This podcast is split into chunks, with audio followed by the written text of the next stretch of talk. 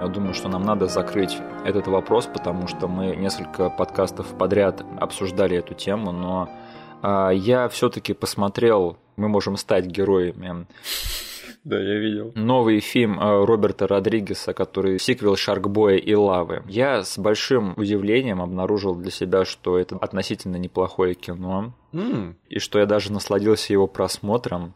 У меня были э, дикие просто флешбеки к первым детям шпионов. Это один из таких фильмов, который я бы мог посмотреть в детстве от студии Nickelodeon и сожрать его и попросить добавки.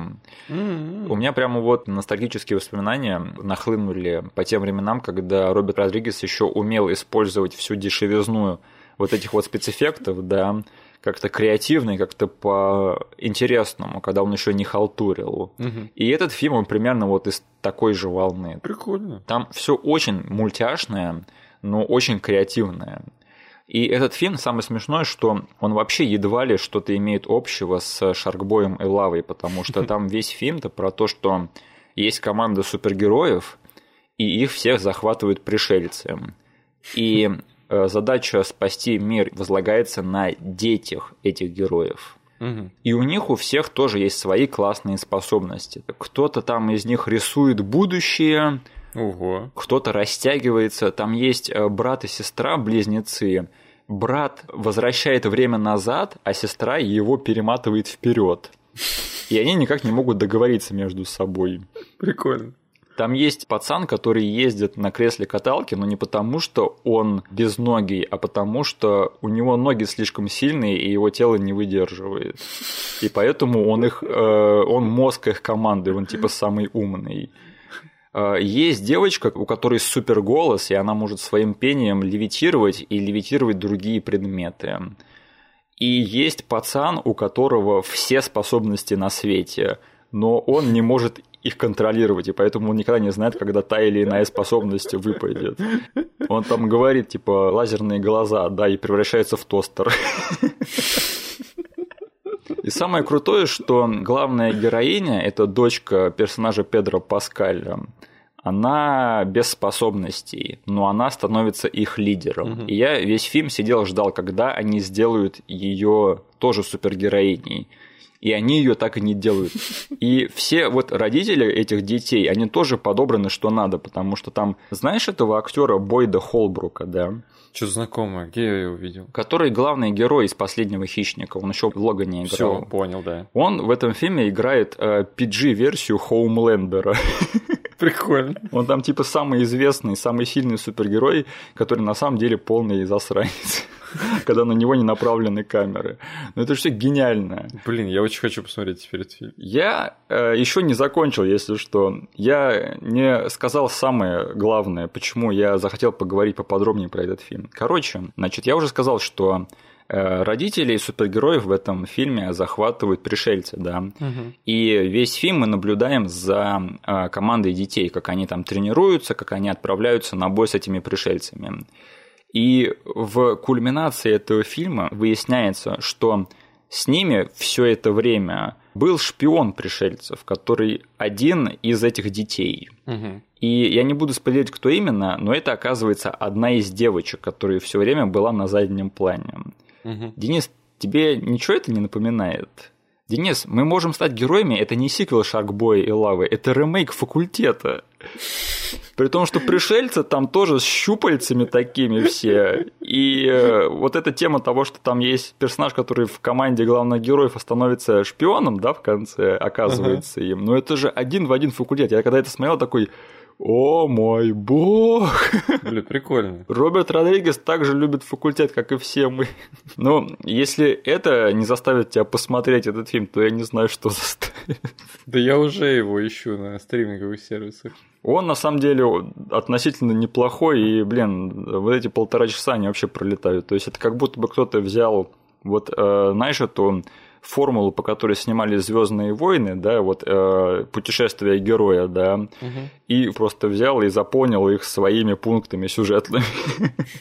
И все остальное это просто какая-то компьютерная лабуда, на которую просто очень забавно смотреть. И в этом фильме довольно-таки неплохой юмор, то есть там опять же, вот у Роберта Родригеса все, наверное, до сих пор неплохо в плане юмора э, с детьми, когда он работает. Угу. Так что я на удивление для себя могу порекомендовать этот фильм, хоть я и не смотрел первого Шаркбоя и Лавы, да.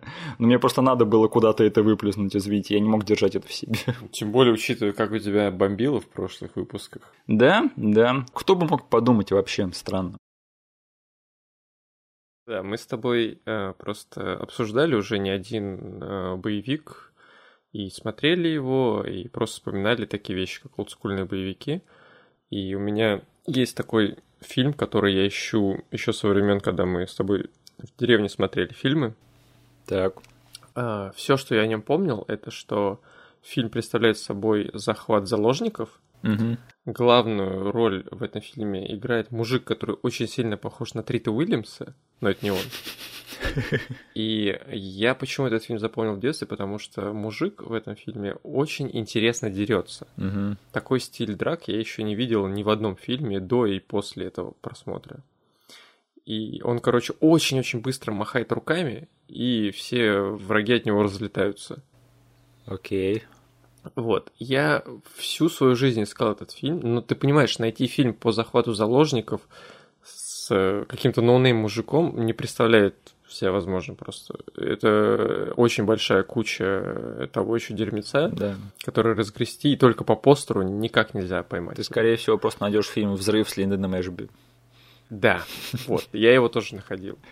Но этот фильм — это именно вот какой-то странный боевой стиль, который в детстве меня дико впечатлил, я очень сильно хотел его пересмотреть. И я уже оставил все попытки его найти, потому что даже не знал, с чего начать. И тут Э, на днях ты мне кидаешь э, канал Скотта Эткинса на Ютубе.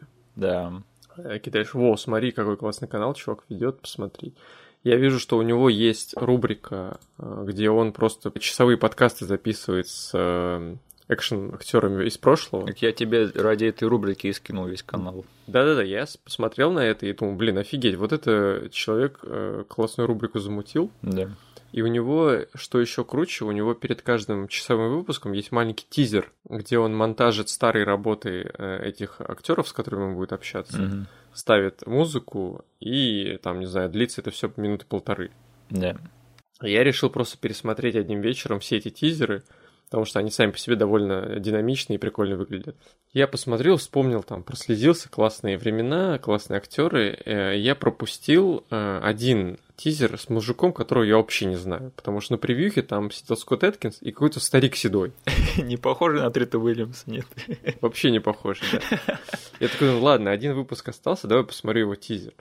Я запускаю, и что же я вижу? Там мужик, который машет руками ровно так же, как в том фильме. И это оказался какой-то no-name мужик, которого зовут Джефф Спикман. Я вижу похожие движения. У меня дикие флешбеки из деревенских времен из детства. Угу. Я такой, так, подождите, неужели вы сейчас мне поможете найти этот фильм? Я захожу на фильмографию этого чувака на кинопоиске, и у него есть в фильмографии единственный фильм с захватом заложников. Угу. Это смертельный захват, он называется.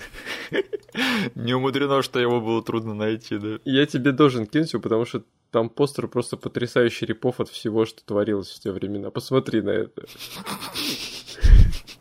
Трит Уильямс, вот это да. И Ганс Грубер из-за крепкого орешка. Да, да. Чувак с бородкой, с рацией, в галстуке, в костюме. Посмотрел я трейлер, действительно, это тот самый фильм, который я смотрел в детстве со странным боевым искусством. И как, э, сейчас тебя впечатлило, нет? Вообще нет. Но Скотта Эткинса впечатлило, судя по всему. Да. Но этот мужик, он действительно в свое время наследил в экшен-кинематографе, э, поэтому, блин, к чему только не приводят твои рандомные вбросы мне в личку. Этот чувак, у него такое лицо, просто, не знаю, такого типичного чувака. Да. Блин, у меня тоже есть пару фильмов, которые я мечтаю найти из детства, но которые не могу найти только по описанию.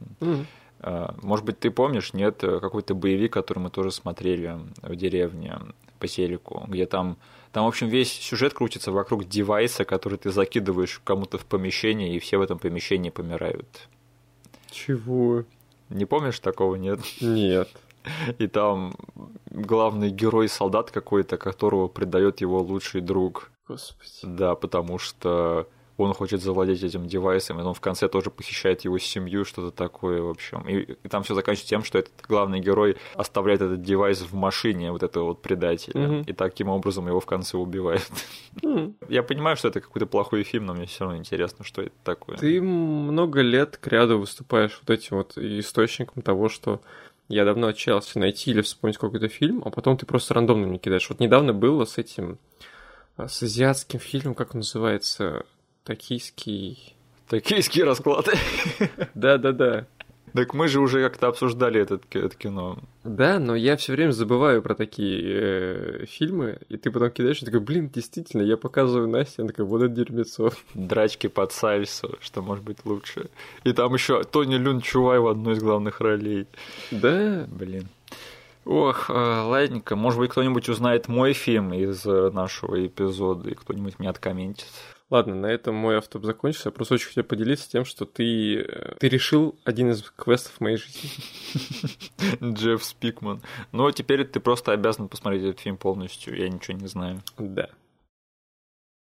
Э, знаешь, я раньше был довольно оптимистически настроен по поводу будущего кинематографа, но учитывая, что сейчас все кино уходит на стриминговый сервис, и закрываются кинотеатры, и непонятно, откроются ли они теперь, я вообще думаю, что кино, по-моему, все уже закончилось, как бы ничего нового не придумывают, да, поэтому я надеюсь, что я окажусь неправ. Смотри, у меня сейчас вот тоже похожие мысли, просто из-за того, что вокруг происходит, там, да. хочешь не хочешь, какие-то выводы ты сам делаешь подсознательно. Например, когда появились кинотеатры, и они стали большой вещью, люди с деньгами поняли, что мы можем на этом зарабатывать, и они подключили вот это вот, знаешь, как любят называть там голливудскую машину по производству там кассовых хитов, да? Да. То есть, когда к фильму начали добавлять людей, умеющих считать, умеющих в статистику, там, и умеющих предсказывать, что выстрелит, что нет. Они как бы, конечно, тут и там фейлили, но раз за разом появлялся какой-то один образчик, который все-таки давал этим людям еще там, рабочих мест. Идеально выверенный блокбастер получается, да? Да. И сейчас, когда я вижу, что не знаю, что будет с кинотеатрами, вернутся они как бы из мертвых или нет, но уже наличие такого числа стриминговых сервисов мне как бы наталкивает на мысль, что у этих людей, которые умеют в статистику, у них совсем должно быть, должна быть смена профиля, потому что метрики сейчас у этих, у этих площадок совсем другие. Mm-hmm. То есть где то раньше должен был рассчитывать на то, что окей, мой фильм должен заставить чувака поднять задницу с дивана, сесть в тачку, уехать из своего пригорода в центр в кинотеатр, заплатить билет, отсидеть там полтора часа, поесть что-то и вернуться домой, я должен сделать такой продукт, который вот типа заставит человека это сделать. Мы должны постараться где-то. Сейчас же всего этого не надо делать. Ты должен заставить человека посмотреть первые пять минут.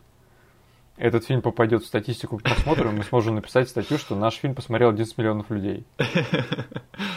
Блин, я бы просто был спецом по тому, как надо снять кино, где там первые пять минут хорошие, а все остальное дерьмо. И сейчас вот я вижу, что все фильмы, это, блин, Netflix раз за разом выдает бабло там режиссерам и командам целым снимать фильмы, угу. которые люди будут пускать фоном. То есть да. меня немножко тревожит, что сам просмотр кино перестает быть событием.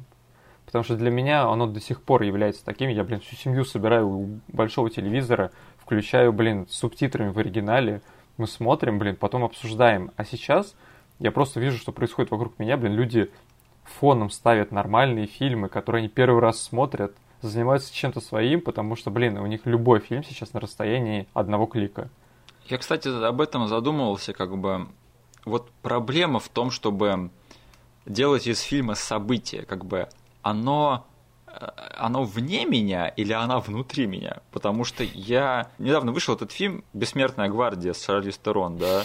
Я его посмотрел как эпизод сериала, то есть я там реально включил там и, ну, там, на расслабоне, короче, его смотрел. А я так подумал, блин, а вдруг, если бы я захайпил самому себе этот фильм, сел бы его смотреть прямо вот абсолютно серьезно, там, создал бы себе полукинотеатральный experience, возможно, бы у меня впечатления другие от него бы сложились. И мне вот кажется, вот получится ли у меня сенсуализировать кино, если оно не идет в кинотеатрах? У меня это до сих пор получается, просто mm-hmm. как бы Netflix уже приличное время на рынке, ну и похожие площадки. И у меня уже подсознательно есть... Мы с тобой даже там очень мельком обсудили, когда «Бессмертную гвардию», тренд, блин, прослеживается. Ты осознанно подходишь к фильмам от Netflix как да. какой-то средней фигне. Mm-hmm. И я не могу сам сделать из этого фильма событий, потому что я знаю отношение площадки к этому фильму, блин. Если сама площадка к нему относится как к кликбейту, да. то какого черта я должен делать из этого фильма события? Но если у фильма, вот как в старые добрые времена кинотеатров, когда mm-hmm. к релизу фильма рекламная э, компания должна была такой хайп навести, она должна была меня подстегнуть, и я, как бы я вижу, что им не, не все равно, им не, как бы не плевать на вот эту вот дату в календаре, когда будет премьера. Да. То и я как бы заряжаюсь этим же хайпом и готов как бы отмечать у себя в календаре эти даты, переться, блин, у себя в кинотеатр и смотреть тоже всей семьей его.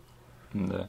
А, но я скажу, что ирландца у меня получилось себе сенсуализировать, и как бы они я смотрел потому что да. вот на ирландце, не знаю, то ли это магия Скорсезе, но они смогли из этого фильма сделать как бы инфоповод его до самой премьеры о нем так много говорили. Mm-hmm. Вот они смогли как будто бы вот выстроить классическую рекламную кампанию кинотеатрального релиза yeah. для фильма, который будет на стриминговом сервисе. Потому что я помню, что про ирландца, вот к той дате, когда он должен был выложиться на Netflix, все были готовы его смотреть, как бы все бросились, сразу же там появилась куча ревью, потому mm-hmm. что хайп был достаточно для этого. Мне кажется, тут как бы магия именно Скорсезе, актерского состава, там угу. то, что у них по технологиям там будет прорыв, что это как бы будет трех с половиной часовое как бы безумие и все такое. Да.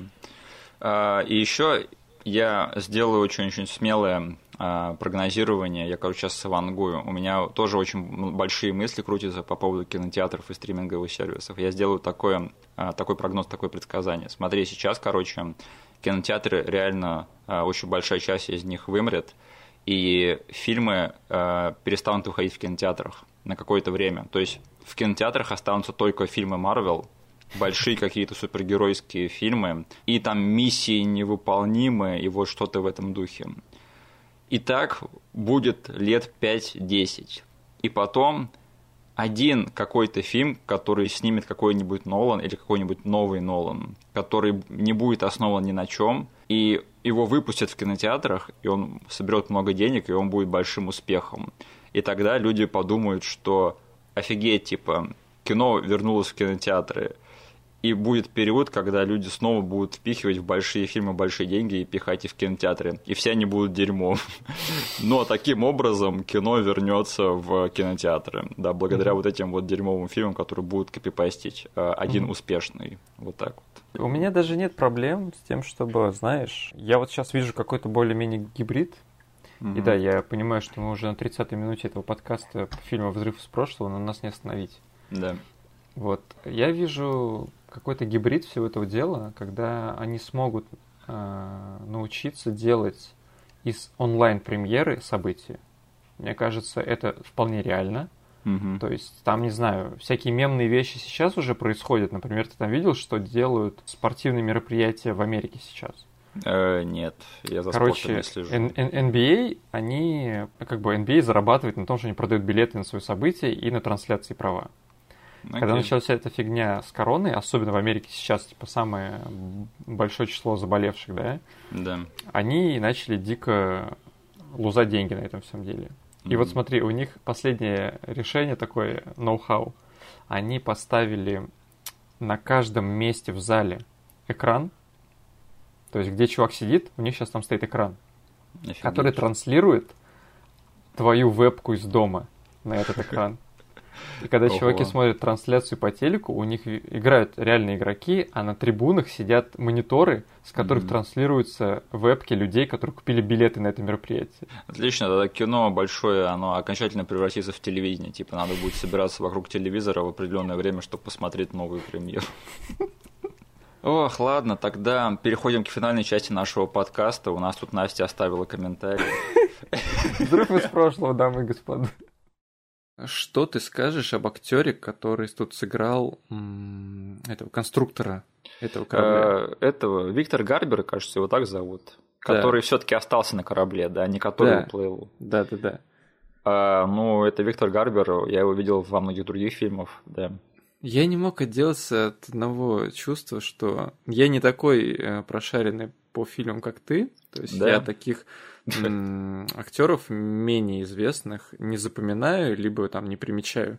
Но я не мог отделаться от чувства, что у меня в этом фильме снимается отец из сериала «Шпионка». Так, по-моему, это же он и есть, нет? Ну да, я и говорю, что я не мог отделаться от того, что это вот э, отец того персонажа из фильма «Шпионка», а не конструктор «Титаник». Э, мне странно, что ты запомнил его пароли в «Шпионке», потому что этот сериал, ну, я его забыл практически там на 95% из того, что я видел всего. Но ты каким-то образом его запомнил, окей. Поэтому У меня очень чувство... много вопросов к твоей памяти. Поэтому я это чувство охарактеризовал как странное, потому что я об этом сериале вспомнил, когда начал смотреть «Титаник» сейчас. Угу. Я увидел этого мужика, такой, о, ты же отец главной героини из «Шпионки». А помнишь Брэдли Купера в «Шпионке»? Конечно. Для меня было открытие, точнее переоткрытие, когда я узнал, что это был Брэдли Купер. У меня сейчас весь сериал пронесся перед глазами. Угу. А, кстати, шпионку играет Дженнифер Гарнер. Да. А, а ты помнишь, какой продюсер в ответе за этот сериал? А, Джос Уидон. Джей Джей Абрамс. Я шучу, да, Джей Джей Абрамс. Всё Парень, которого мы недавно вспоминали. Да. А, а ты узнал актера, который играет вот этого вот, не знаю, другого конструктора или кто он был спонсор, который там вот уплыл все-таки? Это еще один странный э, момент, что у меня конструктор Титаника это отец из фильма Шпионка, да. а этот мужик это отец из фильма Джуманджи. Это же Ван Пелт. Да. Да, да. Надо бы узнать его имя все-таки, а то некрасиво тогда. Виктора Гарбера я знаю, а вот это вот я, к сожалению, все время забываю. Джонатан Хайт. А, крутое имя. Да? да. Кстати, это совсем не по теме, но все-таки я кинозадрот, и мне интересны такие штучки. Знаешь, какой самый лучший год был, на мой взгляд, по крайней мере, за 2010 в плане кино? Десятый, в смысле, с 10 по 20 Да. Потому что я знаю лучший год с, нуль... с нулевого по десятый, и я знаю лучший год с 10 по 19. На мой взгляд, по крайней мере. Ну, давай, делись. 2014. А, Что там было? Ты только послушай. Дурак, Сельма, Побудь в моей шкуре, Люди Икс, Дни минувшего будущего, Гость, Начни сначала, Snowpiercer, Вторые Планеты обезьян, Whiplash, Gone Girl, Birdman, Капитан Америка 2, Враг, Найткроулер, Эквалайзер, Интерстеллар, Рейд 2. И это я еще не упомянул даже Бойхуд, фильм, который снимали 12 лет. Ладно, ну, вот так вот список довольно внушительный. Да. Но насчет остальных годов ты не можешь ничего сказать, да, что типа в сравнении как-то познать. Я просто тебе верю, как бы скорее всего, у тебя там база данных в голове чуть побольше, поэтому ты можешь там общую температуру по годам вывести. И mm-hmm. вот тот список, который ты сказал, он довольно классно звучит. Если что, я сейчас просто зачитал свой список любимых фильмов за 2014 год, который у меня составлен на Литербоксе. Да? Mm-hmm. А, а вот лучший год за нулевые. Это был 2007 год. Вот послушай эту тему. Типа крутые легавые. Зодиак. Немножко беременна. Американский гангстер – Старикам тут не место, нефть, пекло, мгла, ультиматум Борна, зачарованная, мост в терабитию, перелом, звездная пыль, искупление и национальные сокровища 2 с Ником Кейджем. Не так классно звучит. Серьезно? 14, да, потому что да. я вспоминаю, что на самом деле рядом с этим годом Блин, вышли два фильма, которые... Не знаю, хочу спросить, есть ли шанс у них только своим весом сделать другой год лучше? Ты про Темного рыцаря? Темный рыцарь и Iron Man же в тот же год вышли. Да, да. То есть, блин, две иконы комикс-индустрии. Да, да. Но я скажу, что все-таки по кумулятивной дозе 2007 uh-huh. для меня круче. Я просто uh-huh. этот э, сам офигел от всего этого, когда составлял эти топы. Я для себя обнаружил вот эту вот информацию, что, о, вот эти были самые два крутые года за последние там 20 лет в плане кино. Просто, mm-hmm. если честно, в 2008 кроме Темного рыцаря и Айронмена ничего особо больше не было, потому что да? вот как, да, вот смотри, как у меня выглядит топ-10 за этот год, за 2008. Темный рыцарь, Клаверфилд, Репа, Брюге, Хеллбой 2, Фрост Никсон, Солдаты неудачи, Сжечь после почтения, Чарли Бартлетт и Заложница. Все. Хм. Iron Man у меня в топе даже нет, если честно. Я все ждал, когда же он появится, но, блин, да. Это я все вырежу, так что мы можем, не знаю, продолжить это обсуждать или двинуться дальше, что скажешь. Слушай, ну, я, я как это... Я услышал от тебя, что ага. вот эти два столпа не пересилили по итогу. Угу. И как бы, да, немного я все-таки встал на твою сторону, что действительно нужно все-таки смотреть по общему состоянию индустрии на год, а не потому, что там, знаешь, э, вышел фильм, который заложил одну вещь, и вышел фильм, который как бы нашумел в другом поле, и все. Да. Потому что я тоже смотрю такой, блин, а что еще было? Ну так, э, мех. Нет, 2008 реально был не очень хороший. И 2009 был еще хуже. Да. Но я обязательно зачитаю список лучших фильмов за этот год, когда дело к тому подойдет. Да, я, я, я обещаю.